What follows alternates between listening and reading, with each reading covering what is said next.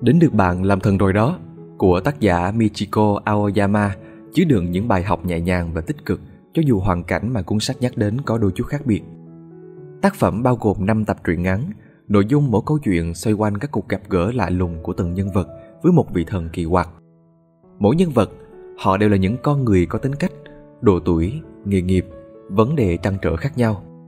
Sự xuất hiện bất ngờ của vị thần lạ kỳ cùng trải nghiệm thú vị mà thần linh mang đến cũng giúp mỗi người rút ra được những bài học, từ đó thay đổi cuộc sống theo chiều hướng tốt đẹp. Trong video lần này, hãy cùng tác giả Viết Cùng Tiểu Hy tại Spiderum khám phá cuốn sách trong những nội dung sau đây. 1. Sơ lược nội dung 5 câu chuyện. Câu chuyện đầu tiên kể về nhân vật Mizuhara Sakura, một cô nhân viên văn phòng sống cuộc sống khép kín. Mizuhara làm việc tại công ty in ấn, mỗi ngày của cô trôi qua nhàm chán và lặp đi lặp lại. Sự xuất hiện của vị thần khiến cho Mizuhara phải đối diện với nỗi sợ và sự tự ti bên trong mình.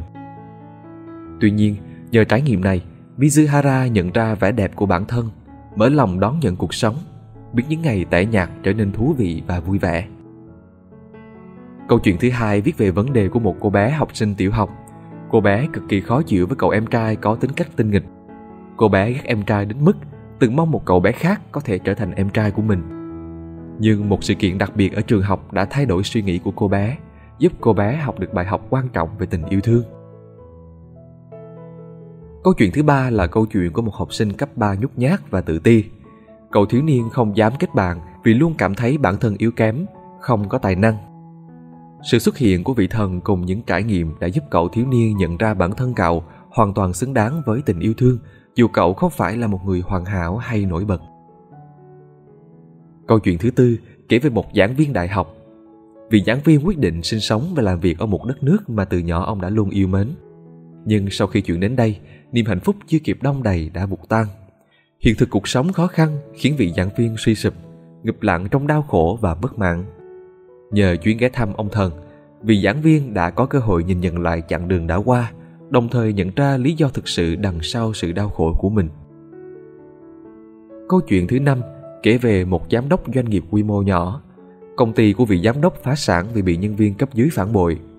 Trong quá trình tìm kiếm công việc mới, vị giám đốc chợt hiểu ra rằng bấy lâu nay vì mãi miết lao vòng tranh đấu, ông đã bỏ quên rất nhiều điều quan trọng trong cuộc sống. Có thể nói, sự sụp đổ công ty mang lại cho ông muôn vàn cay đắng, nhưng đồng thời cũng giúp vị giám đốc tìm thấy cách sống chân thành và tử tế hơn. Đọc từng mẩu chuyện, rất dễ để bạn đọc bật cười trước sự ngớ ngẩn, yếu đuối, tự ti, tham lam, ích kỷ của từng nhân vật. Tuy nhiên, biết đâu đấy, ở một thời điểm nào đó trong cuộc đời, chúng ta đã sống, đã hành động, đã có những suy nghĩ giống hệt họ. Chúng ta có thể là một người không biết trân quý và yêu thương những người xung quanh, dễ dàng phán xét, chê bai, công kích mỗi khi họ mắc sai lầm hoặc làm điều gì đó khiến nhiều người không vừa ý. Chúng ta thường xuyên hướng ra xung quanh, khao khát có được những điều hoàn mỹ và tốt đẹp hơn ở thế giới ngoài kia, trong khi thế giới nội tâm thì tràn ngập ngổn ngang. Chúng ta có thể là một người luôn mặc cảm tự ti, cảm thấy bản thân nhỏ bé, tầm thường, không xứng đáng được yêu thương. Chúng ta để nỗi sợ lấn át tâm trí, chọn thu mình trong chiếc vỏ bọc an toàn, không dám kết bạn trò chuyện với ai, không đủ dũng cảm để theo dõi những gì bản thân thực sự khao khát. Chúng ta có thể là người dễ bị hiện thực cuộc sống đánh gục. Thay vì quyết tâm vượt qua những thử thách, khó khăn, chúng ta lại chọn đầu hàng số phận, trở nên ủy mị, yếu đuối, tự biến mình trở thành nạn nhân của cuộc đời mình. Cuộc sống ai ai cũng tốt đẹp, riêng mình thì không. Cuối cùng, chúng ta có thể là những con người thờ ơ, ích kỷ, chỉ biết nghĩ cho mình. Nếu việc gì không mang đến lợi ích cho bản thân, chúng ta sẽ từ chối không làm vì coi đó là hành động lãng phí thời gian, công sức và tiền của. 2. Cuộc gặp gỡ định mệnh. So với những người không sợ hãi điều gì, có lẽ những người dám đương đầu với nỗi sợ hãi lại mạnh mẽ hơn rất nhiều lần. Nếu không có sự can thiệp của vị thần kỳ lạ, liệu cô nhân viên văn phòng và cậu học sinh cấp 3 có đủ dũng cảm để vượt qua nỗi sợ và sự tự ti? Liệu họ có đủ sự dũng cảm để hiểu ra rằng mỗi người sẽ luôn yêu thương bởi con người chân thật của mình, dù chúng ta chỉ là một người bình thường, không nổi bật, có nhiều khiếm khuyết? Sự thật, khiếm khuyết không phải kẻ thù của tình yêu thương, mà là món quà giúp ta nhận ra ai sẽ là người yêu thương mình thật lòng. Nếu không có sự kiện xảy ra ở trường học, cô bé học sinh tiểu học sẽ không bao giờ nhận ra những người mà cô bé tin là hoàn hảo lại chẳng hề hoàn hảo đến thế. Bên cạnh đó, cậu em ngớ ngẩn mà cô bé hàng ngày ghét bỏ lại là người em trai tình cảm, luôn quan tâm, bảo vệ chị gái mỗi khi cô bị bắt nạt. Yêu thương những điều không hoàn hảo là tình yêu vĩ đại nhất trong cuộc đời con người. Tình yêu ấy đã được thiền sư He Min ngợi ca trong cuốn sách Yêu Những Điều Không Hoàn Hảo. Chúng ta được yêu thương không phải vì chúng ta làm điều gì đó tốt đẹp. Chỉ riêng sự tồn tại của chúng ta thôi cũng xứng đáng được yêu thương rồi. Vì có tình yêu thương chân thành, chúng ta, những con người không hoàn hảo sẽ trở nên trọn vẹn. Nếu không có sự can thiệp của vị thần, người giảng viên đại học có kịp dừng lại để hiểu ra bản thân ông mới là người làm cho cuộc sống trở nên khổ sở bởi suy nghĩ và định kiến cá nhân. Ông cho rằng cuộc sống khó khăn bởi ông là người nước ngoài. Ông không ngừng tìm kiếm hoàn cảnh bên ngoài để đổ lỗi và phàn nàn về các vấn đề như công việc có mức lương thấp, những người hàng xóm không thân thiện, sự dị nghị những người lạ, trò quậy phá đám học trò. Nhưng chưa bao giờ ông chọn nhìn mọi vấn đề ở góc độ khác. Nếu như ông biết bản thân gặp khó khăn trong giao tiếp, tại sao ông không dành thời gian tìm hiểu văn hóa để tập thích nghi, có lối sống phù hợp với thành phố ông đã chọn để gửi gắm trái tim? Yêu một thành phố, quyết định đến thành phố sinh sống cũng giống như khi chúng ta yêu thương và kết hôn với một ai đó. Lúc mới yêu, ta chỉ thấy những điểm tốt, điểm sáng của người mình yêu.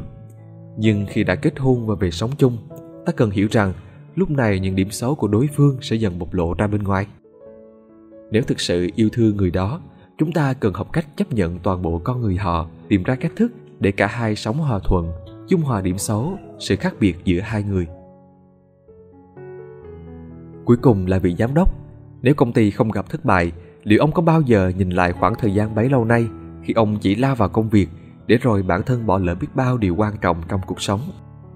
Như một tấm lòng tử tế, những cử chỉ ân cần quan tâm đến người thân, những hành động nhỏ bé như có thể vô tư cho phép bà cụ được đi nhờ nhà vệ sinh miễn phí, bỏ tiền lẻ vào hộp gây quỹ ở cửa hàng tiện lợi, trở về đúng giờ ăn cùng vợ bữa cơm vui vẻ. Thậm chí là có thể dành chút thời gian tham gia cho giải trí tiêu khiển để giúp cuộc sống của mình trở nên thi vị và mới mẻ hơn.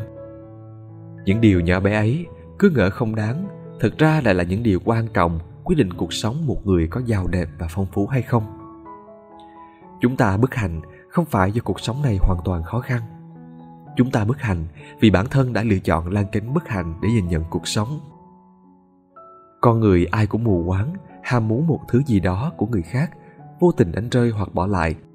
Nhưng nếu chỉ nhặt lên thì điều đó không thực sự trở thành của riêng mình, không bao giờ. Nếu chỉ chăm chăm vào điểm yếu, bạn sẽ thấy bản thân tầm thường và nhỏ bé. Nếu phán xét người khác, bạn sẽ sống trong sự căng thẳng và khó chịu. Nếu không nỗ lực tìm ra giải pháp khắc phục khó khăn, bạn sẽ luôn mắc kẹt vào vấn đề không tìm thấy lối thoát. Nếu không kiểm soát cuộc sống của mình, vạn điều không như ý trong đời sẽ kiểm soát cuộc sống của bạn. Nếu chỉ biết tư lợi cá nhân, trái tim bạn ngày càng trở nên ích kỷ và hẹp hòi. Như Dale Carnegie, tác giả của cuốn sách nổi tiếng Đắc Nhân Tâm từng nói, không phải những gì bạn có, bạn là ai, bạn ở đâu hay bạn đang làm gì khiến bạn hạnh phúc hay không hạnh phúc, mà chính là những gì bạn nghĩ về nó. Hạnh phúc thực sự là khi bạn biết trân trọng bản thân, mọi người, cuộc sống xung quanh. Sống là biết cho đi, không phải chỉ nghĩ cho riêng mình. Hãy để lòng tốt, trái tim vị tha trở thành hành trang quý giá cùng bạn bước vào đời. 3. Trong mỗi chúng ta luôn tồn tại một vị thần dẫn đường. Trong một câu chuyện, những nhân vật xuất hiện có thể được xem là may mắn khi có một vị thần xuất hiện giúp họ đánh giá lại cuộc sống. Tuy nhiên, trong đời sống thực tế ngoài những trang sách, chúng ta không nên thụ động ngồi chờ một vị thần đến cứu rỗi hoặc mong may mắn một ngày nào đó bỗng nhiên xuất hiện. Mỗi chúng ta hãy quyết tâm trở thành vị thần của chính mình bằng cách tìm cho tâm hồn một điểm sáng để nhìn nhận và đánh giá những vấn đề xảy đến trong cuộc sống hàng ngày. Đôi khi, hãy thử làm một điều gì đó mới mẻ, khác lạ với những điều hàng ngày bạn vẫn làm, để nhận ra rằng chỉ cần thay đổi một góc nhìn, thay đổi một hành động, cuộc sống sẽ xuất hiện dưới một ánh sáng khác, rực rỡ và tươi mới hơn. Giống như vị giám đốc từng rất nhỏ nhen và ích kỷ, vậy mà trong một buổi tối khi ông quyết định thay bóng đèn nhà vệ sinh giúp một cụ bà xa lạ, lúc ánh đèn bật sáng, trên đôi môi cụ bà xuất hiện nụ cười vui sướng. Cụ bà không ngừng cảm ơn vị giám đốc vì lòng tốt. Khoảnh khắc thầm lặng ấy khiến vị giám đốc vỡ òa nhận ra con người lương thiện trước kia của ông đã quay trở lại. Niềm hạnh phúc lan tỏa trong tim ông, thật khó diễn tả thành lời.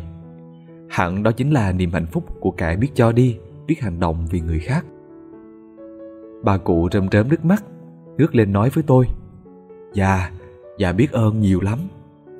Nói rồi, cụ bà chắp hai tay lại, hệt như đang bái lại một vị thần. Hà cớ bấy lâu nay tôi lại không nhận ra kia chứ.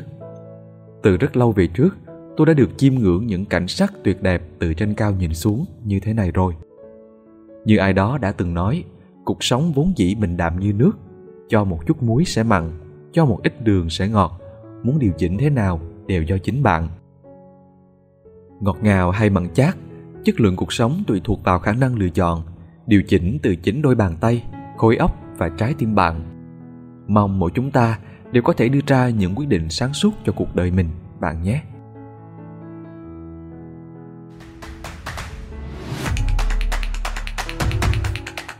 Các bạn ơi, cuối năm rồi, Spiderum đang giảm giá có 102. Toàn bộ những đầu sách ở đây đều đang được giảm giá lên tới 70%.